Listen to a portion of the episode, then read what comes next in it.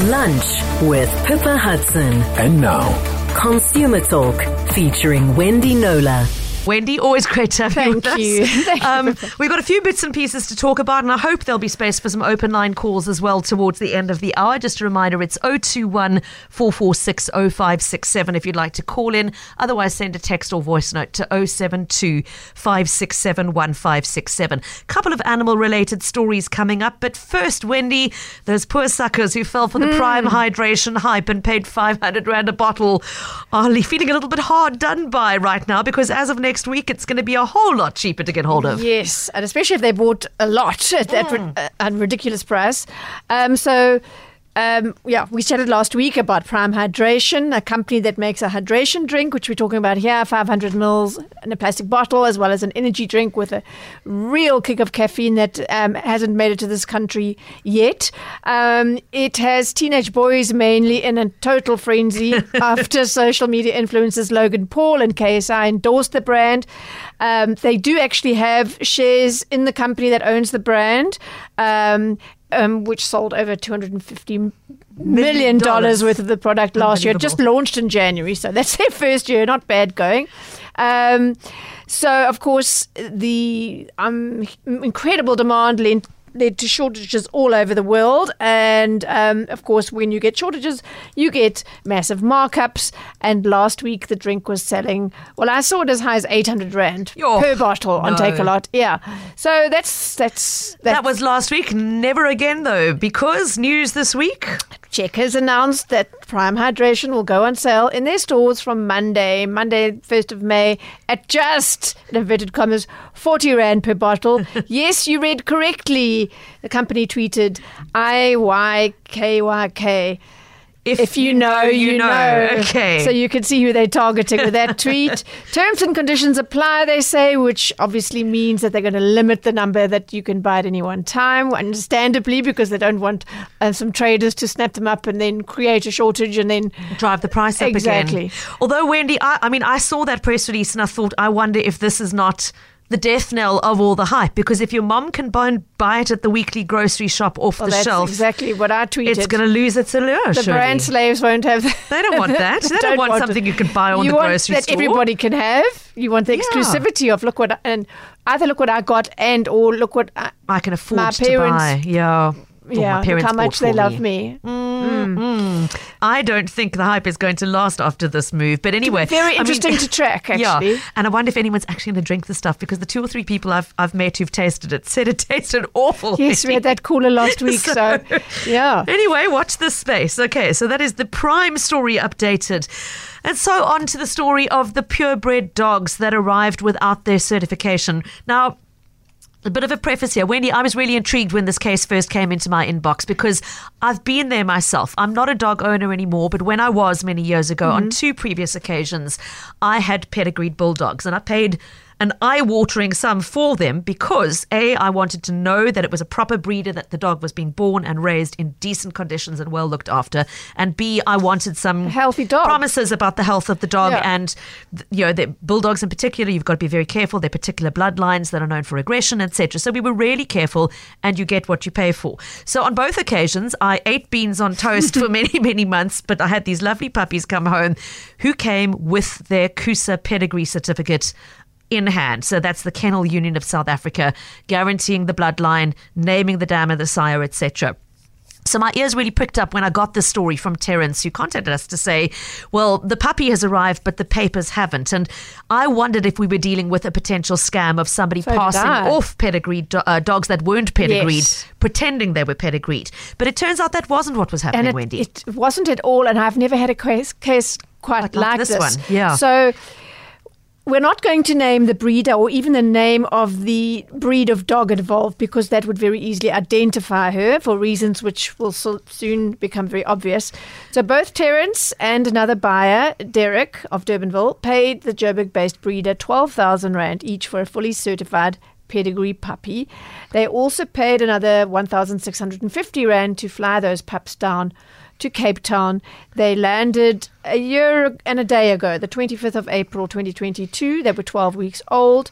Um, and all good there. But try as they might, ever since they haven't been able to get hold of that all important registration certificate from the breeder. So as I say, I assumed okay, this is she's paid the top, asked the top price for a KUSA registered uh, puppy, which must come with the with the certificate, and um, she, but she hasn't actually gone. She, you know, these these They're not actually are registered. Not, they, Yeah, uh, they're they not don't- bona they- fide. Exactly. Yeah. They, they they will never be registered because they don't qualify. Um, because to me, you know, why else would you withhold a certificate if there was one? Anyway, so while Terence and I were toing and froing on this issue, me trying to understand what the possible uh, motive could be if it, other than Scamming you to pay for the a certificates don't exist. Yeah, yeah. Uh, Terence got confirmation directly from Kusa that they these these pups were indeed registered, and that Kusa had sent the breeder the certificates via Postnet in January. I don't know why it took- from April to January, but that's that they exist. They, They exist. Okay. Yeah, it does take some time. Does I it? Think, yes. Now that I think about it, yes. All right. Yes, we did. Rec- um, now that I said I, they didn't have papers in hand, they came a little bit after the puppies had been delivered. Now that I think about it, I it, had went through this process such a long, long time, time ago, ago, yeah. 15 years ago, the miniature schnauzer, and the certificate came with the wrong birth Oh, date. gosh. And I know what the date was because she emailed me to say the pup's born, and I just got irritated. She, she wouldn't change it, and I just thought, oh, well, I'm not going to breed with this it, dog, yeah. and just left it. But now that you mention it, it wasn't an immediate thing. Okay. Anyway, so um, I decided she hadn't answered my email um, asking her why she was withholding the certificate. And so I phoned yesterday her number, and her daughter answered. Um, and she said that her mum had been diagnosed with early onset dementia some Oh. time ago, but six weeks ago, a former employee um, allegedly broke into her home, stole some stuff, and poisoned her four breeding Oh, dogs. no.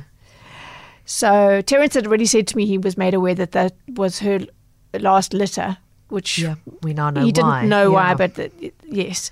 Um, he last spoke to her, he says, uh, mid February. So this incident couldn't happen afterwards. And apparently she's now very distressed, very disoriented. But um, as a lot of listeners will understand, she has good days and bad days. And this the daughter who sounded really caring and, uh, you know, she said, Genuinely concerned Yes, she said, spoke to her. I'm, I will, hopefully, mum will have a good day tomorrow. I'll get her logins for the computer and I'll ask her about the certificates.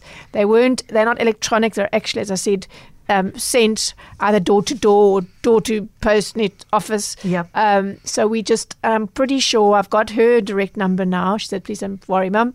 And I'm hoping that, um, you know, that between her and I, the certificates will be found and sent on to those two. two owners. And so there's else. a, a, genuine, genuine- yes. reason behind the confusion here. And I mean, if she can't find them, Wendy, one assumes the kennel unions confirmed that those certificates were issued. One Yes. assumes one should be able to go to I- them and explain and get a reissue. I did engage with Yep. with KUSA, um, asking them before I actually realised, What was out what was on going here. on, Yeah. what possible motive there could be. Is this a common thing and whatever? So they haven't come back to me. I tried to do it by phone. They said no, you must send an email, and then I didn't get an answer.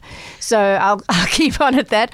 But yes, quite an unusual case. But I, Okay. it was, a, I think, for us a good opportunity anyway to to just dig share a little bit here Yes. because yes okay so so just to clarify so Terence and um, sorry who was the other complainant their dogs Terence and Derek's Yes. dogs are definitely properly registered Absolutely. representatives of this particular breed kennel union has confirmed that so if all else fails they should be able to get those issues I- issued again and we're going to leave it at that we didn't think there was any sense in naming the breeder given the and, circumstances yeah, but we we promoted this thing, so I think we had sort to we had to what happened with, there. with yes. explaining.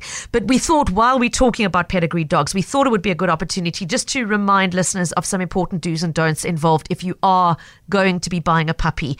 Now, obviously, as we always do, a reminder that there are so many dogs out there in shelters needing adoption and needing homes. So please consider those first. Having said that, I also recognize there are reasons why somebody might want a particular um, p- pedigree dog. Maybe you're planning to breed yourself. Maybe you're wanting to show them. And that's part of the appeal of getting a registered puppy. So if that is the route you're going to go, you need to be seriously careful because, Wendy, this wasn't a scam. But sadly, there are scams out there. And Kusa's website actually had quite a lot of uh, information about Yes, that. And I've covered many, many, many of these for more than two decades. Yeah. So your worst scam is that the puppies don't exist at all. It, they just be advertised by people with a fancy site, and uh, they're very easy to identify. The language is too schmaltzy and unprofessional.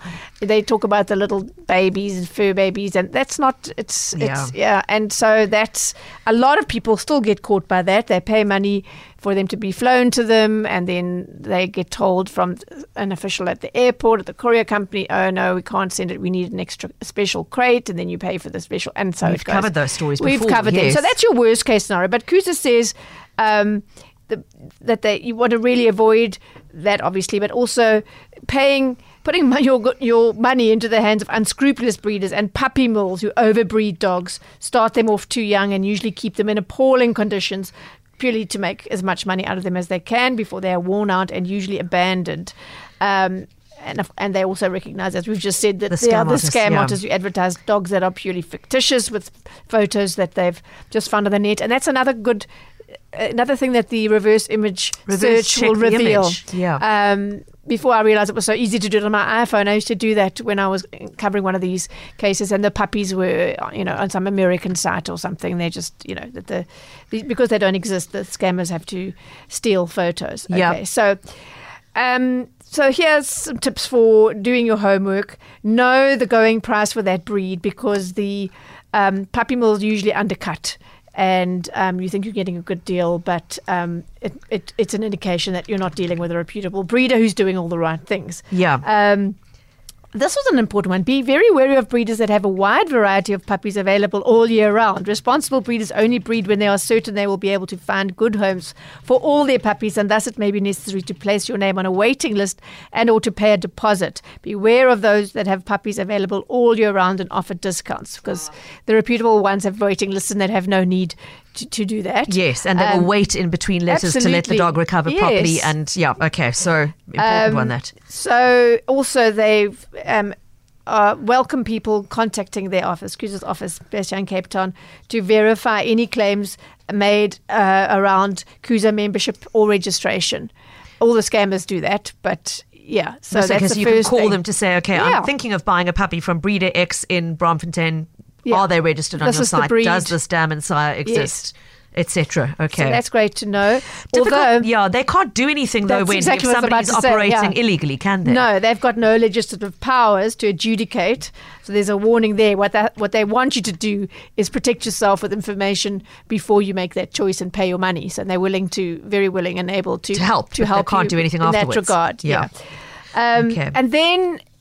Um, this will rule out anybody that w- that wants to have a pup, and I suppose it would ap- apply to our, our two uh, gentlemen who bought that, that breed we spoke about earlier. Is don't get them flown in. And I mean, a lot of people, if it's a specific breed and you've only got one breeder in the country or two that aren't in your province, I suppose you have them flown in. But they don't. They Kusa advises. Uh, insisting on visiting the premises where the puppy was raised. Never accept to collect your puppy from a different location.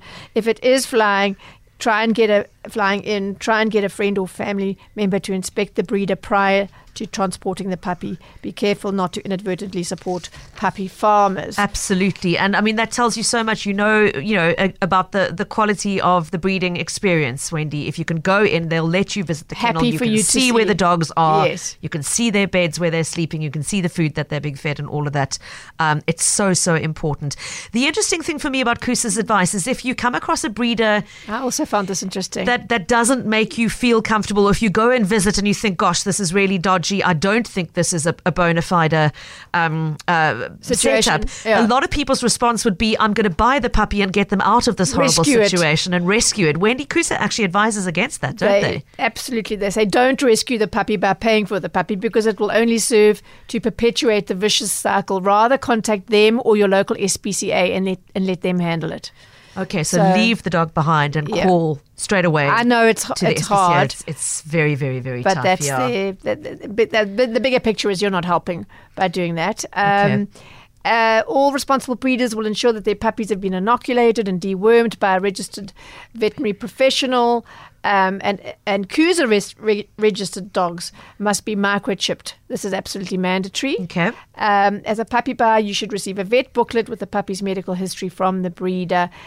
Um, as we said earlier, asked to see the KUSA certificate of registration for the dam and the sire, and the KUSA membership number for the breeder. Beware of breeders that offer registration with alternate or multiple registries. The Kennel Union of South Africa is the only registry, registry in this country that is recognized by the American, Canadian, United Kingdom, blah, blah. Okay. Um, and and and yeah, um, and then they've got a list of, of questions. I don't know if we've got time for them, Pippa. I don't think we've got time to go through all of them, but I just want to alert listeners to the fact that it is there. The it is past two, so I know the news It's is all on the site. But the site is kusa.co.za, K U S A for Kennel Union of South Africa. Very interesting list of the things you should be asking the breeder before you commit to the purchase, and that's all clearly available on that website. Interestingly, Guy has messaged to say he's had his own problems with Kusa, struggling to get documents from them.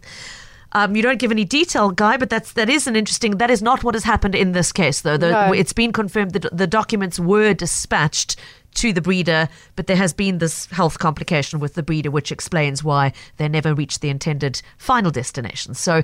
Um, Okay, but if you'd like to send further further commentary or further background to that comment, Guy, you're welcome to send a voice note to 072 567 1567. Uh, again, for those asking for the detail on there, the, the list of questions to ask your breeder, K-U-S-A, kusa.co.za. And if you are buying a pedigreed puppy with the intention of showing them or breeding from them, you're going to need to familiarize, familiarize yourself with Kusa. So get onto that website and do take a look. Lots of very good practical advice there.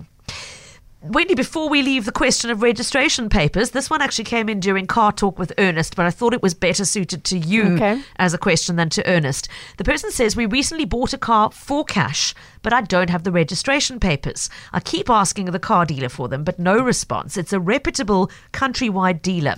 The car is registered in my name, it's not financed. I have a photocopy, but not the original. What do I do? Is the sale still legal?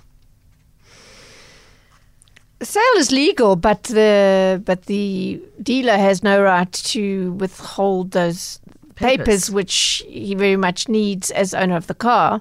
Um, I'm never surprised by what so by what so-called reputable nationwide dealers do. They don't provide spare keys. They don't provide the um, service book. Um, it's on. It goes. I've got a, had a case recently. I didn't even publicize it where they were using the same photo of a card to publicize all different models and prices and whatever. And it's just like, oops, mistake. Oh. Anyway, so all I can say is to please email me. The one good thing is if, if it's a not just independent on the corner if it is part of a, a large franchise they're usually more responsive to me. So let's see if, uh, just send me the email with the details um, registration of car date of sale all that usual stuff. And um, let's get that certificate I'm sure it'll out take of them. one email from Wendy to say where are the papers, and they'll be I'm on always their way. interested in. Uh, often they ignore the question, but why? Or why has it been withheld? And Yeah. yeah. Okay, so whoever sent that, your email is consumer at knowler.co.za, spelled K N O W L E R, consumer at knowler knowler.co.za. And please just put in the subject line Cape Talk car registration papers. Wendy will keep an eye out for it and happily take that up for you. Okay, before we leave the animals behind, Wendy, um, you had an insurance query with a bit of a difference earlier this month. It was actually a tweet which I, uh, I well, was widely shared, and it was Noel Adams uh, a couple of weeks ago. Um, and it prompted me to investigate whether or not South African home contents insurance policies cover claims of damage caused by our beloved pets. And her tweet went like this Update on the expensive PC monitor that one of my cats sprayed on. Turns out our household insurance doesn't cover damage caused by household pets. And the sort of very sad. Um, Emoji. Yes. Yeah. so Expensive mistake. yeah. So Okay. the question is, will your home contents and motor insurance, because remember, pets do horrible things to cars as well, uh, some of them. Um, will it pay out on a claim should your dog destroy your sofa when you're out for the night because of fireworks terror? Okay. or light Yeah. or thunder or whatever else, or if your puppy chewed up a section of your car's bumper. I actually had some a, a, a colleague of mine had something between the two. He um, left. I don't know how it happened. He he must have. It wasn't his dog. Anyway, it was a, the dog in a car with fireworks Okay. and Oh, just tore up the entire interior. I even remember it was a Mazda six. It was a long time ago. Shame. Um, yeah, so the short answer is mostly no.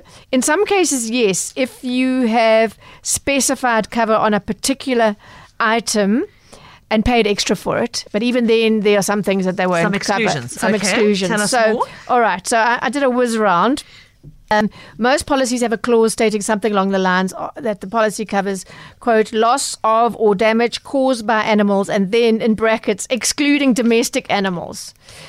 So if a lion bites off your side mirror when you're driving through a game reserve, you're covered. But if your own little kitty cat at home runs her claws down the side of your car, you aren't. You aren't covered. No. Interesting. Um, so I spoke to um, the CEO for the Ombudsman for Short-Term Insurance, Edith Teixeira McKinnon, and she said this exclusion is widespread in the insurance industry and is not considered a special exclusion, which an insurer needs specifically to bring to an insured's attention at this point of sale. What she's saying is, um, and I think a lot of the complaints coming to that office have, have said, "But you didn't tell me you weren't going to that cover that." So the they policy. don't they don't have to specif- specifically point it out to you. Another good reason to read your polity, policy. She says there are risks which insurers generally have no appetite to insure, and this is one such risk. Um, Senior Assistant Ombudsman f- uh, for the short-term um, um, Ombudsman for short-term insurance, Peter Nkuna says pet, pet owners are generally considered to be responsible for the pets for their pets including damage caused by them by keeping the pet you are taken to be voluntarily assuming the risk or submitting yourself to the damage likely to result from keeping them um, insurers, insurers choose what risks are acceptable and underwritten by them. An insurer cannot be compelled to insure any particular risk. So if you leave your dog in the room where your computer is and your dog damages the computer, I guess really they'd argue that is a foreseeable event. That's the exact term. Um, you should have foreseen you that should risk. have realized that, that That- was a possibility that it could happen. Exactly. And removed the computer or the dog. My favorite response was from Ernest North, who's co-founder of Naked Insurance. We've had him on the show several He's- times, yes. Yeah. So he says, and explains it rather very well. He said there are two aspects: external forces versus accidental damage. External force, forces include weather-related events such as theft and fire, and wild animals you can't control, such as baboons, and those are are covered by insurance. Accidental damage refers to damage that was caused by you or anyone living under your roof or visiting as a result of an accidental and unintentional mishap, such as a fall or a slip. Every insurance contract is different in terms of cover for accidental damage, however. It's not usually included. This damage by pets in, in contents contents cover, cover. but something that you add or specify as an optional extra. Um, so, domestic, most insurance policies will not cover domestic animals, damage caused by them, um, but uh, and reasonable care. The insurance contract requires you to look after and care for your valuables as well as take reasonable steps to avoid loss. So, if you create a, a dangerous scenario such as locking your dog in a room with an expensive sound system, that's considered to be not taking reasonable care. Okay. And he says Naked's policy is we only um, cover accidental damage on contents items that have been individually specified, such as laptops, cell phones, etc. This would theory this would include paintings, sculptures, etc. Um, uh, and this is interesting because I've had cases like this: gradual deterioration, lack of maintenance, and wear and tear. Insurance doesn't cover for those sorts of things. Um, it also means pets, vermin, or insects gradually chewing your cables or furniture over time is not covered. And I had a case where a chap's Porsche, Mm-hmm. um, a rat in the garage. He was mortified because he prided himself on you know com- complete Keeping cleanliness and pristine yes, condition. perfect Yes. garage. Um, eight. It was an. It was one of the you know a- a weekend car, not an Yeah. everyday car. And so the rats while he wasn't driving, it had a field day, and the just you can imagine place all that wiring, and actually it turned out to be. Um, kudo because the insurance company, I think because he was a good client, actually did pay for it. They did pay in up. the end, but most wouldn't. So Okay, so Ernest from the is sound right. of the policies you've told us about that, that's So unusual. you should Okay. keep. Um, you should have rat. Uh, what do you call it? I don't want to mention a brand name, but r- products that rat repellent. Yes, in your strategies, garage if we you have if if you're worried about that. Um, I asked I asked all of them what kind of animal related claims they had. Naked was the best response. Big dogs knock, knocking over items like a TV. We would only cover if the item was specified. Dogs chewing on electronics. Um, which are covered if they are specified and assuming you didn't do it on purpose and took reasonable care. Dogs chewing furniture, not covered. Cats and dogs scratching cars, not covered. His, I said, yeah, his personal advice was I have about as much control over my nine year old son as I have over his small dog. I know my insurance covers my cell phone and my laptop when either of those two uh, runs in the house and knocks them over. But if they chew my couch or knock over my red wine on an expensive carpet, I'm not covered. I thought about specifying those items, but it would increase the premium too much. As such, I rather just try to keep both away from that carpet in any way. Away from red wine. From red wine. great, great response, Ernest. Yeah. Okay, so quite similar feedback from all of, of the insurers says you, spoke to. You huh? have to specify the items, but um, there are exclusions that apply anyway. They don't cover damage to automatic swimming pools, cleaning equipment, also known as creepy crawlies and similar, Yes. cracking or scratching of glass, glassware, or any similar similar breakable item. And loss or damage of any portable computer equipment or cellular devices. Interesting. Okay, so have the conversation if you have That's got a moral. large or jumpy dog that is likely to damage things like that and you think it's a risk, you need to specify Well, I mean- individual items to be covered, Wendy. And yes, and so Yeah. if if um, I forget her name, uh, Was it with the spraying cat, no- Yes. no, uh, yes, if she'd spe- sounds like depends on her insurer, but it sounds like if she'd specifically mentioned that I, I, I, it could be a desktop that's not portable, maybe she doesn't have it on her out and about, whatever. Yeah. If she'd specified. Um, Cover for accidental damage and paid extra for it. I, it I had it on a covered. TV once, and my son, in the days of Wii games, Yes. he was W I I. violently, yes, wa- violently playing some sort of tennis or something, and the strap broke, and the controller whizzed into the TV and broke it. Oh my gosh. Took him a little while to tell us, but that was covered that was because covered, the 'cause TV was specified. The. TV had been specified Yeah. on the policy. and Yeah. Mm. It was obviously accidental damage. My goodness. Never saw that one coming, Wendy. Thank you. Nor did I. Okay. Uh, we are back after this with uh, another story of shrinkflation and a couple of your open line questions. If you would like to ask a question, send it now by, uh, by WhatsApp to 072 567 1567. Consumer Talk. Open line. Call 021 446 0567. Right, an open line question in Wendy asking whether there have been any updates on the White Pages scam. The person comments, I see that the debt collector company ITC Summons has been deregistered as a debt collector and its directors charged. But someone's still operating because we're still receiving requests for payment. We're not making payment, but are they not directly linked to the original scam company? Uh, Wendy, um, we might just need to remind listeners who don't remember what the White Pages scam was. Okay, so this company, Durban based, um, gets hold of um, uh, directories for towns and cities across the country, and then they target the listings that are in bold because those apply to um, a company, and obviously there's online versions of these directories as well. So if you see a, a, a bold listing, it is uh, paid for, and it's paid for as an extra on that business's Telkom bill. Yeah. And so they phone them up and sort of from a Telkom SA or phone them up and say we need to email you because obviously they only have the phone number from the directory. We need to email you just to update your, your listing, make out of that it's Telkom. They then um, email them. It used to be fax when they started about seven or eight years ago. They then email them um, a form, and there's a lot of free this, free that, but a whole wh- whack of, of very tiny print that says, you know, actually this is a years or two years subscription upfront to some unknown um, directory. This has got nothing to do with Telkom, and um, you have to pay upfront, and it's fourteen thousand rand currently. So they hoodwink people into thinking you're updating Yes. Uh, your free listing, but actually you're signing up for a, a new subscription. Yes, uh, the classic example of why you should always read the small print. It's Yeah. admittedly very, very tiny and hard to read. So I get, I'm, I mean, I'm, I'm not exaggerating when I say I get at least one of these every single day. Still, Still, Still, every okay. single day. In fact, I responded to two today this My morning. My goodness. So um, yes, the the um, Council for Debt Collectors um, they can only have any um, they can only regulate the debt collectors, and they have actually it's it's it's it's an arm of the same company. The one the one office flogs the scam. flogs the scam, and the other collects when they don't pay.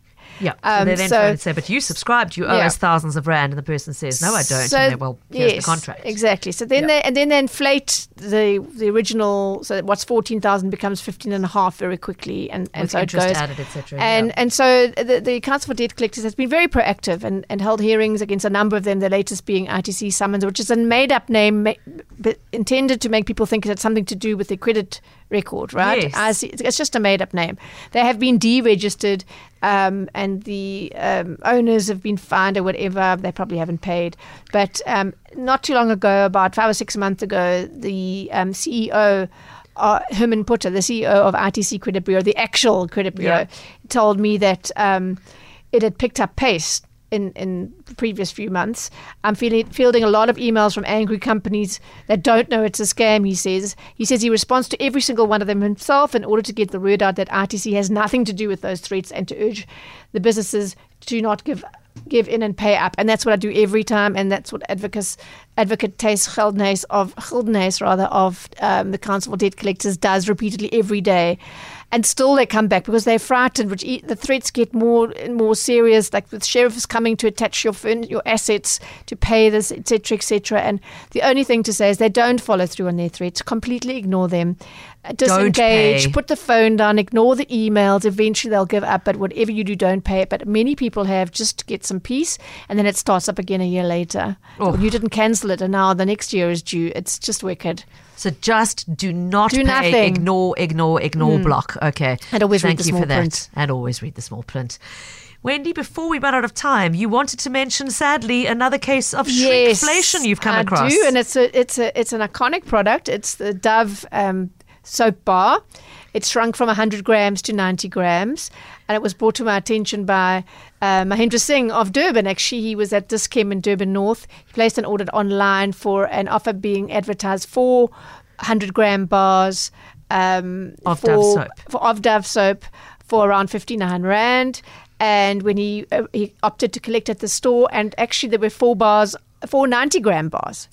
And cheeky. he and they eventually sh- shame they've he they offered to refund him, and then he says they saw my disappointment, and so they actually sourced um, 100 gram bars from another that was still on sale in another branch of Dischem, which I thought was great. That's pretty good And got it to him. yeah. But the point is, um, he says, I thought I would make you aware of this practice once again where items and quantities are downsized in this sneaky manner. Right? so I took it up with Unilever, who said, as they always do, these companies, when asked to, when called out on shrinkflation, um, as a result of rising inflation we've seen globally an increase in costs associated with producing bars, we made the decision to transition. Don't you that love it's called these days? Transition 100 gram bars to 90 grams, which brings them in line with the predominant bar size sold globally. so everybody else is doing it, so why don't we? I did we? see 90 gram bars on sale in Australia. Anyway, sure. the bar experience and performance remain the same, except it runs out faster. there was no intent to deceive customers with the change in Dove bar grammage. I said to them, why don't you just increase the price on the 100 gram bar? So that you never actually get an answer on that. Yeah, yeah. Um, and then I said, well, how did you tell people this? yes, When if there was lo- no intent to deceive, how did you Yes, disclose the it's change? not on the bar or the packaging. Yeah. When we launched the 90 gram bar, the new pack size was stated online and on marketing materials such as beauty leaflets. I said, great. Uh, it didn't answer the question of when the change was implemented, but must be around about now because of Mahendra's experience. Yep. And I said, please could you send me a sample of the marketing material which Unilever disseminated and a link to the website announcement because I went deep into the Dove brand part of their website, South Africa, and, And didn't find it. there was certainly nothing. And Okay. um, I've had radio, radio silence since I asked for that. So I'm not saying they didn't, but they're just not sharing it with me and they're not re- revealing, you know, exactly. But anyway, so that's another Okay, so one. just be aware of it. If you're comparing apples with apples, the size of the bar has actually changed. The pricing has not.